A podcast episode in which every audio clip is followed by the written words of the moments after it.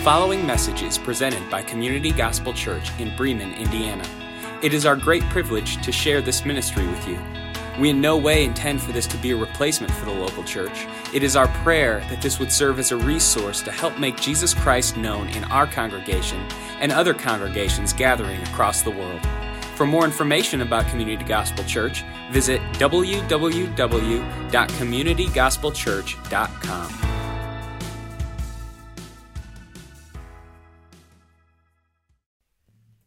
open up your Bibles to the book of Titus, a little book uh, kind of buried in uh, the New Testament. So we are in Titus, and um, we're going to be in chapter 2 today.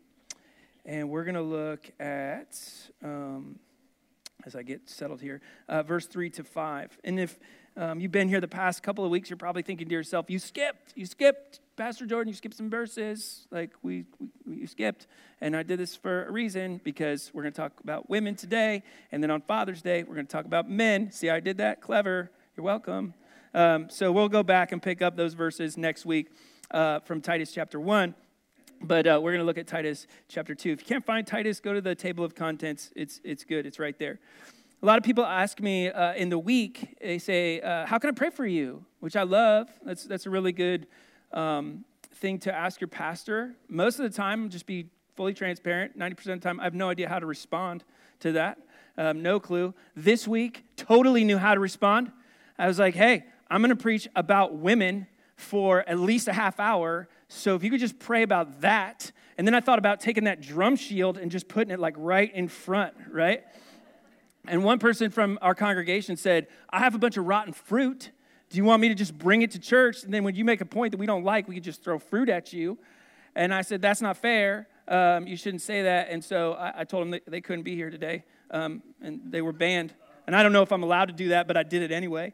Um, so, yeah, if you're here, well, b- rule breaker. anyway. so, so we're talking about sound doctrine for women, okay? And uh, you can just pray for me as we, we participate in this, because this is God's word. This isn't Jordan's opinion, okay? Let's, let's be clear there. And everything that God gives us in his word is for our good. And there are so many times when people look at me and they say, I feel like the Bible speaks negatively to women. And if somebody told you that, they lied. Because the Bible elevates women and it looks at women and it says women you are you are beautiful in the eyes of the lord. And more times in the bible we see women just looked at and, and loved and adorned by god. And so uh, my prayer today is that you don't see this as, as punishment right? But you see this as, as, as kind of praise and a spurring on for you to look like jesus. Now guys there's a tendency for us to look at this and say ah oh, a sound doctrine for women. I don't have to pay attention. That's not true okay? Because all of these traits that we're going to talk about are just as much for believers as they are for anybody else so there's things in here where we could look at and say, man, I need to work on that as well. So let's keep uh, the, the elbow nudges at a minimum today, gentlemen. Promise? Promise? Okay, I'm just double checking, making sure. Okay, so let's look at this. Let's look at Titus. So Paul um, is going to give some words to women. And if you remember, Titus and 1st and 2nd Timothy kind of line up together. They are what is called pastoral epistles or letters of this man named Paul, who was commissioned by God to give direction to the church and he gives um, practical instructions, we talked about last week, to local leaders called elders. And then here he's going to talk to women, obviously. He's going to talk to men. He's going to talk to workers and pretty much everybody else. If you call yourself a believer, Paul is talking to you, and his words are God given um, to a pastor. His name is Titus, and that's the title of the book. And Titus is to sort out what's wrong in the church. And he's kind of to sort out what's wrong in the church because as go the church, I would say goes the world. And so, and, and, what I mean by that is if we set a good precedence here in the church, we are calling people to model Jesus. And so here, um, what, what Paul tells Pastor Titus is, and, and I love what Bethany's saying, you want to pass this promise from one generation to the next, and you want to show them what honors and glorifies the Lord. Why?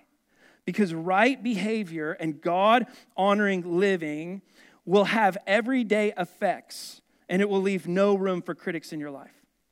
So people will, maybe attack your Jesus, but they uh, can't attack you because you look like Jesus. And essentially, what it will do also is it will really elevate the Lord and help you to worship Him.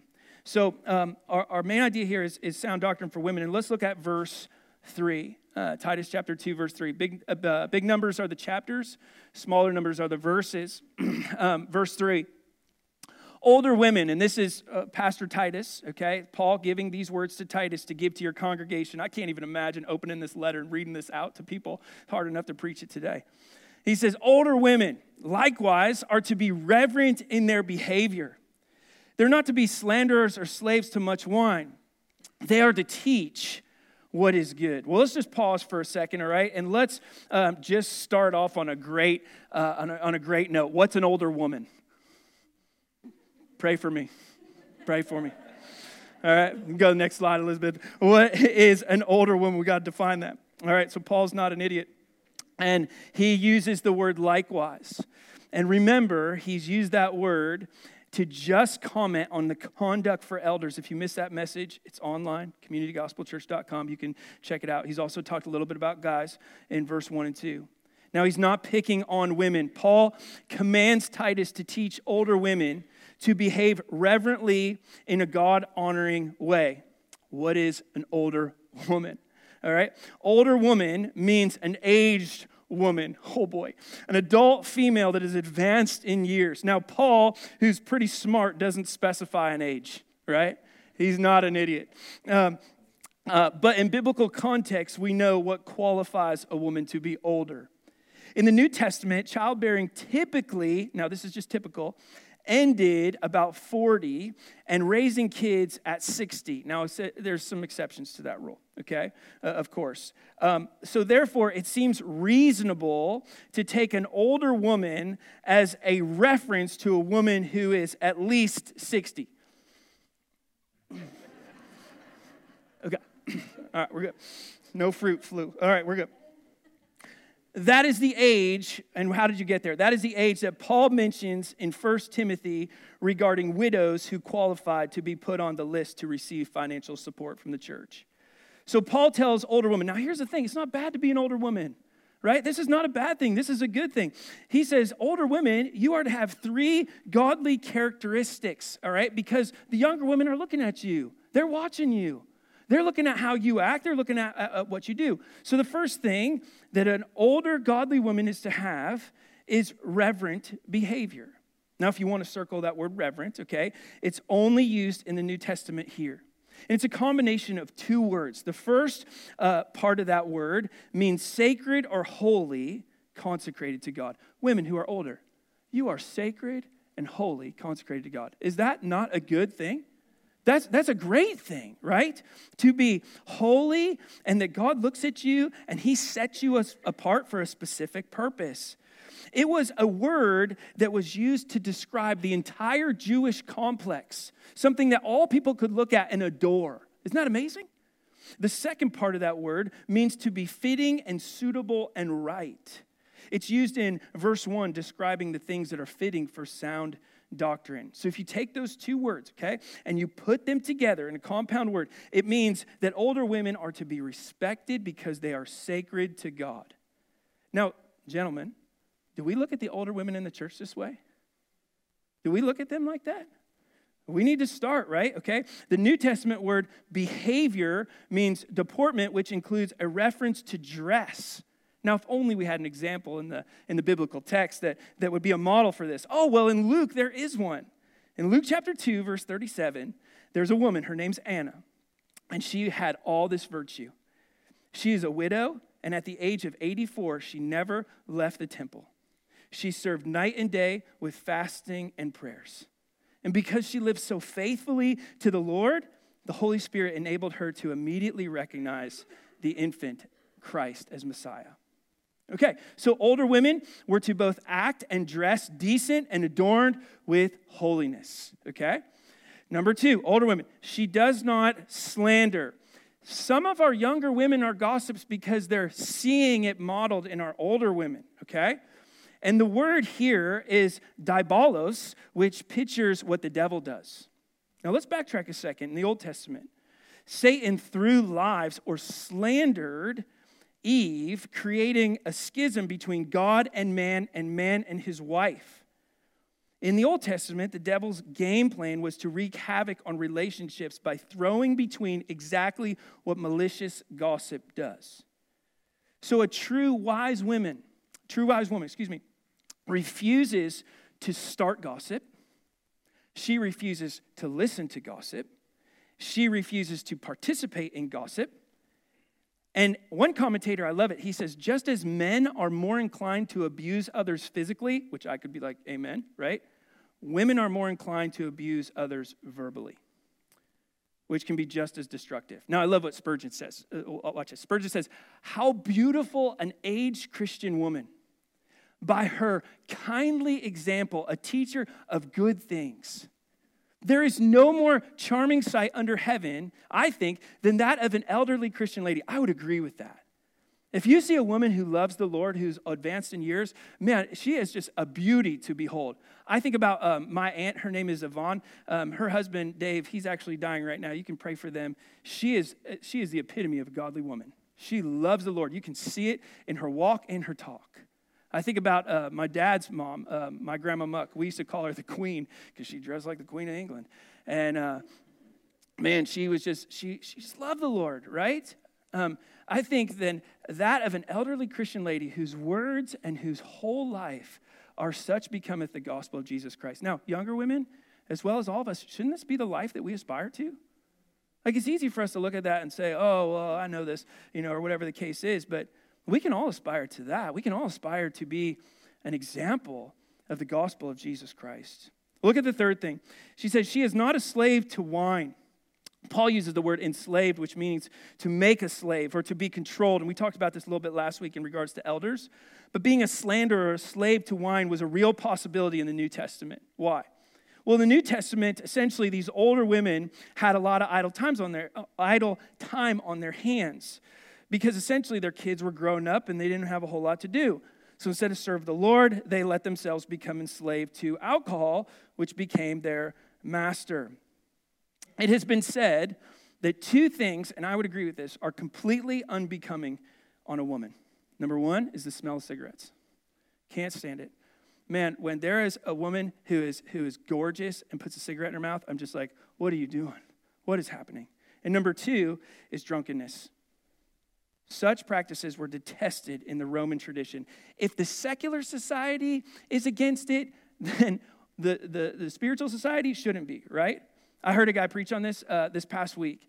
And he said, You know, it's funny. In our society, there's women right now who make this like claim to wine, right? Like wine's like a good thing. I can't parent unless I have a little bit of wine or whatever the case is.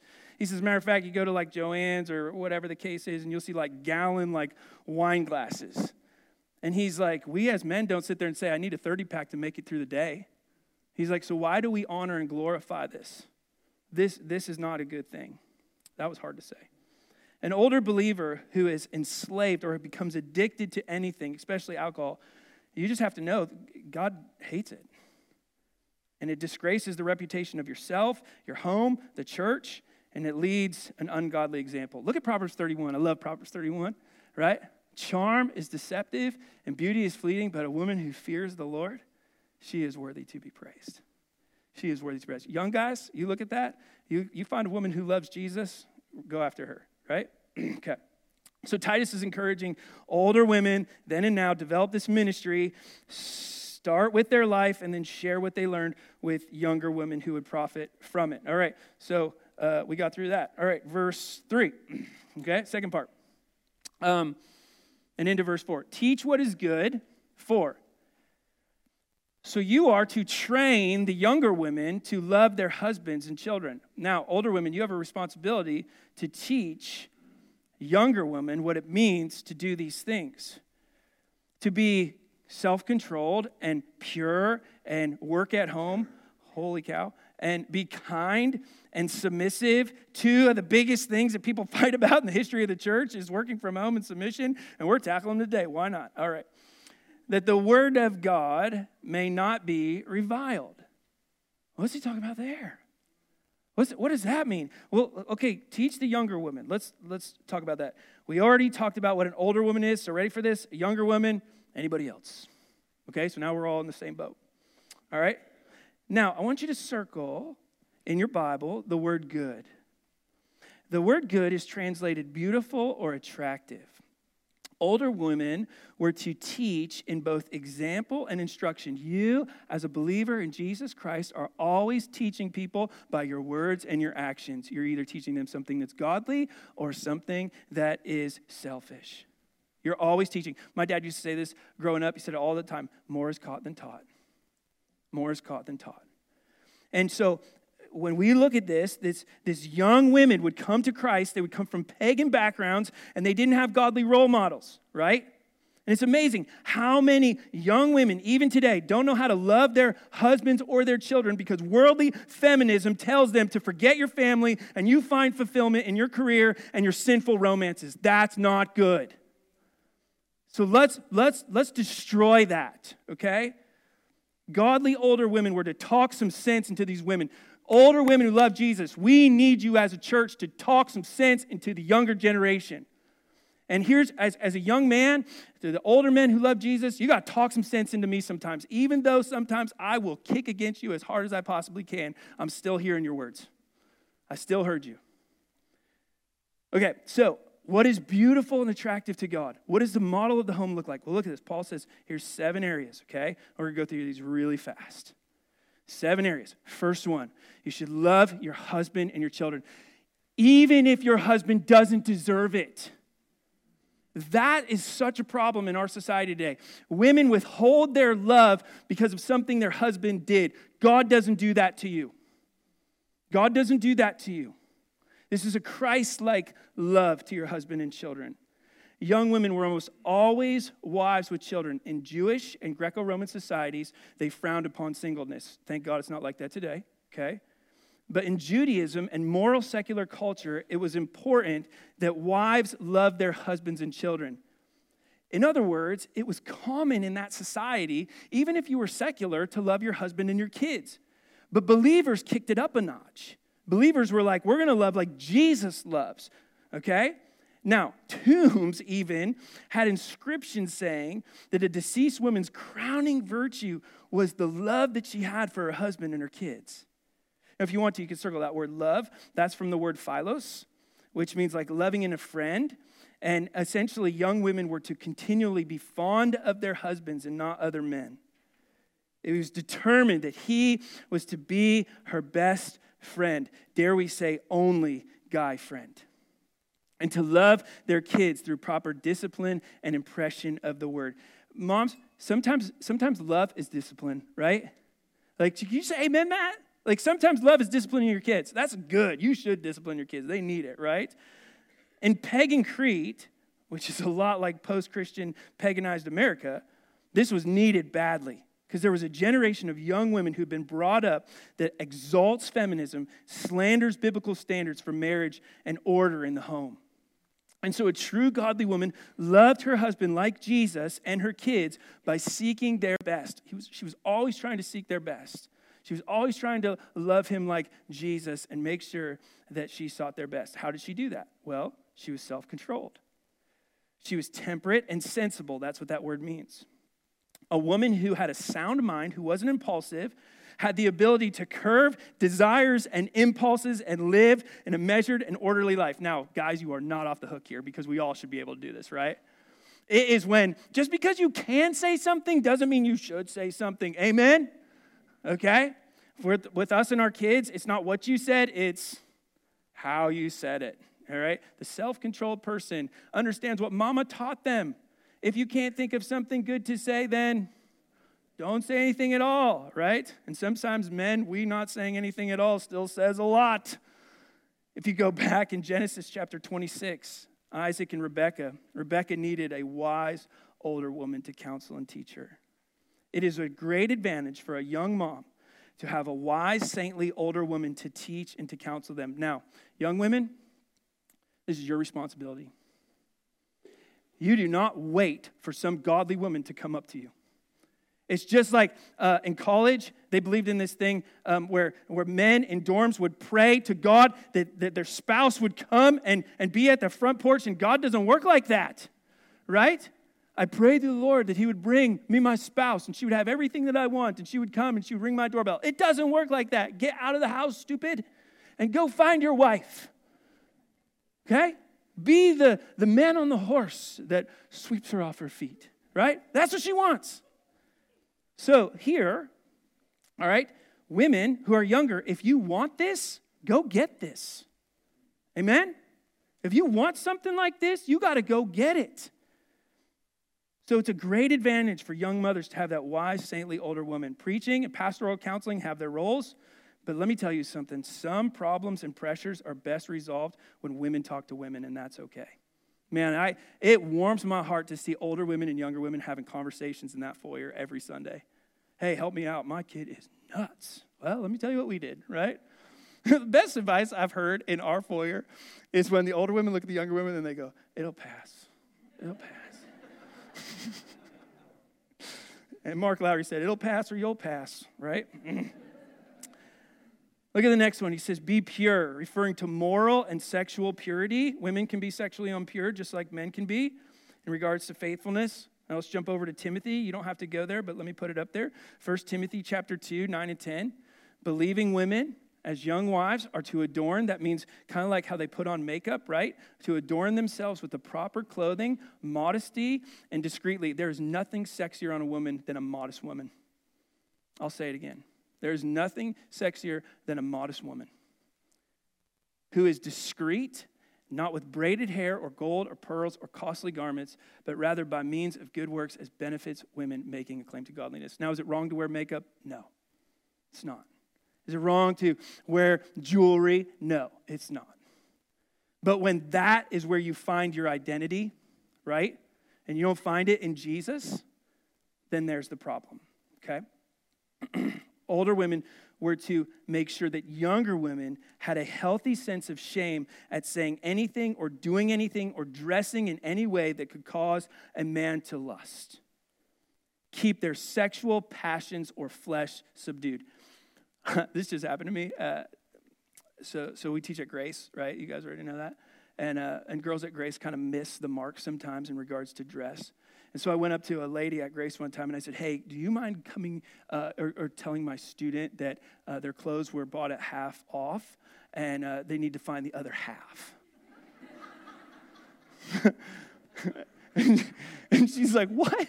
And I said, Yeah, I'm serious. Can you tell them that? Uh, um, and because, like, I have to talk to students sometimes like this, right? I'm like, It's, it's all good, right? Um, kind of like how I'm preaching today. Um, okay, next one work at home. This is not saying a woman cannot work, all right? Let's just get that off the table right now. It is more devoted to her home duties as they are in higher priority than the work duties.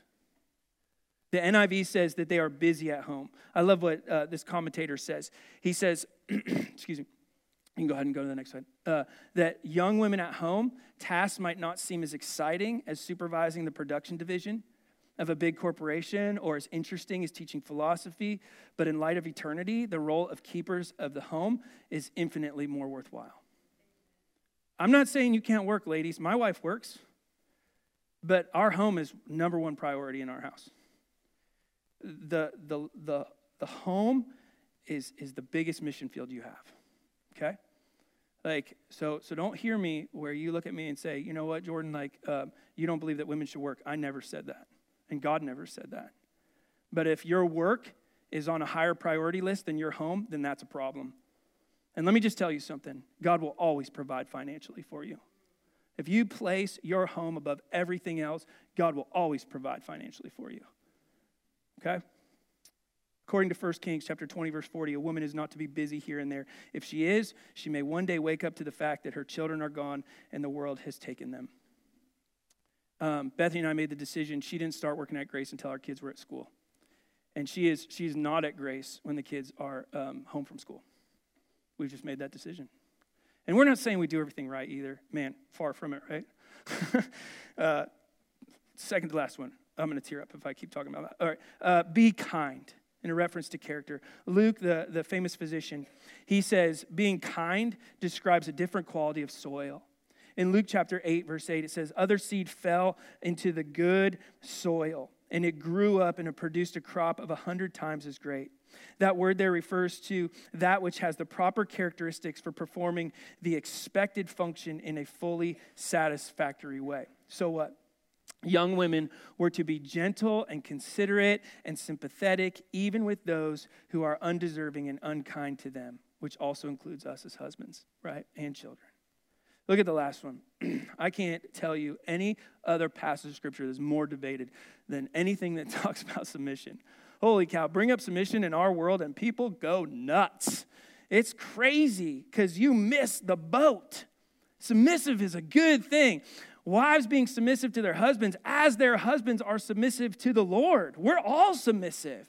Children, you're submissive to your parents. Parents, you're submissive to Jesus. Like, submission is a thing. Jesus was submissive to God the Father. Everybody's submissive. It's not a bad thing at all. If you want to circle the word submissive, it literally means to set something in place up under something else. In context, it refers to a wife willingly placing herself under her husband and his authority. It's the old adage behind every great man is a even greater woman. She has propped herself up under him. She is his support system. As she follows the Lord, he follows the Lord. In other words, she, as a wife, makes a choice to place herself as an equal underneath another equal, her husband, in order that there can be order and function in the family. The purpose is not masculinity, but to meet God's design of order. It's her act of worship.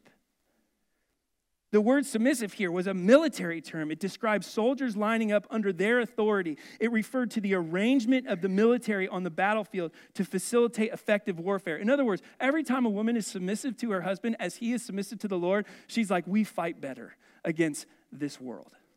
Isn't that awesome? She, she's, she's tougher than you are, guys.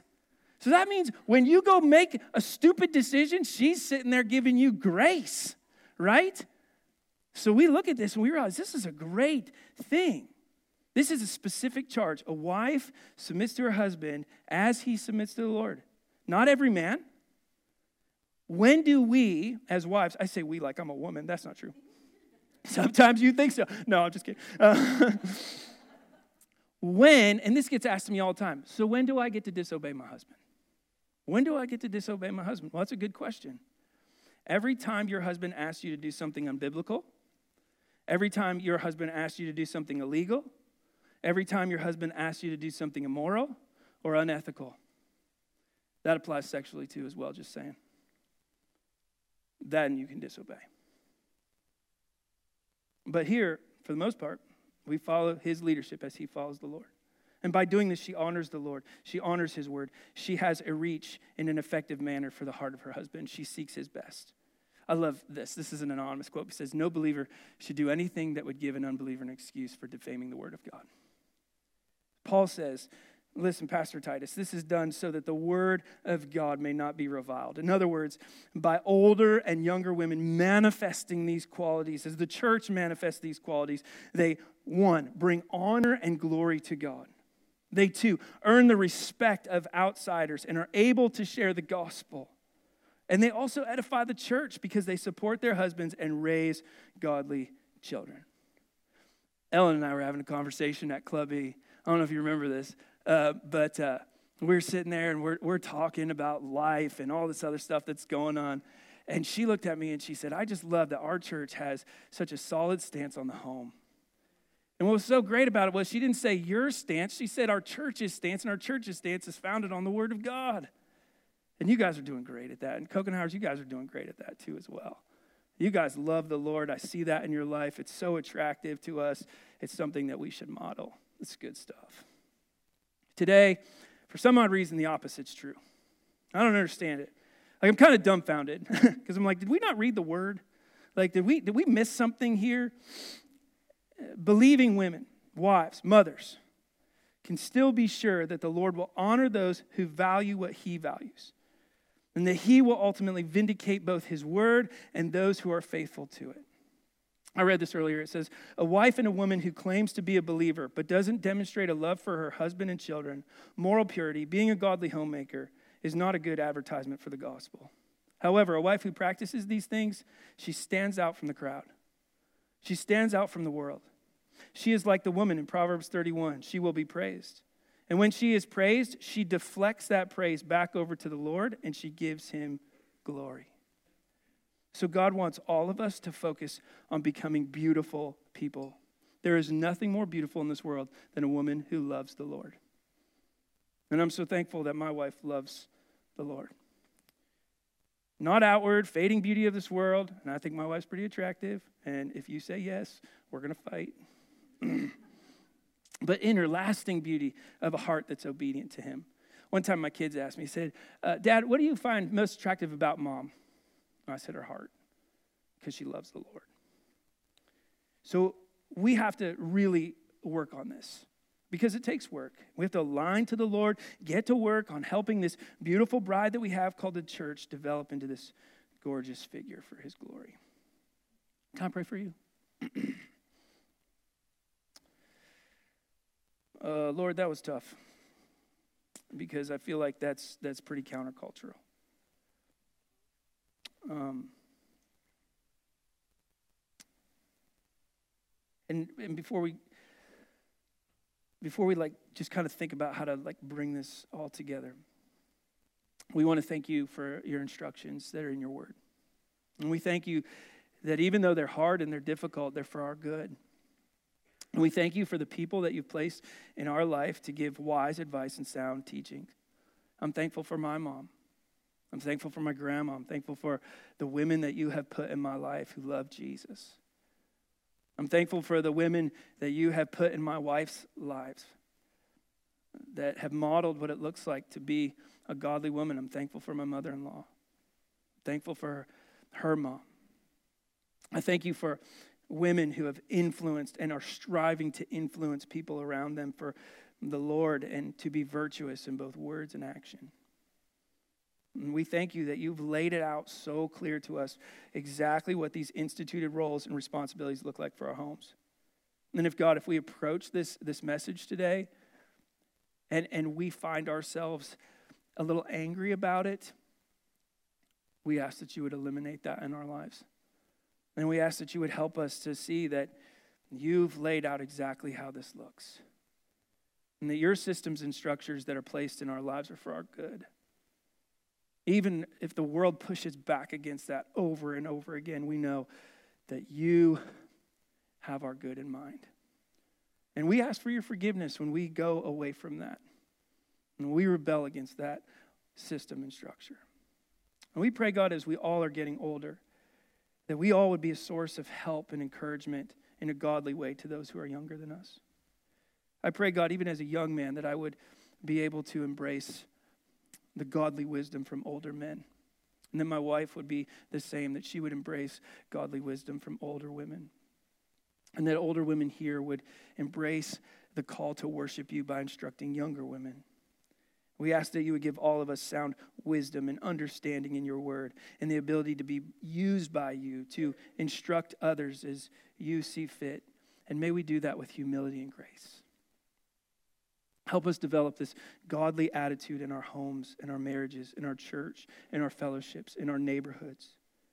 Help us to apply the godly principles and biblical teachings in your word for evangelism and edification efforts.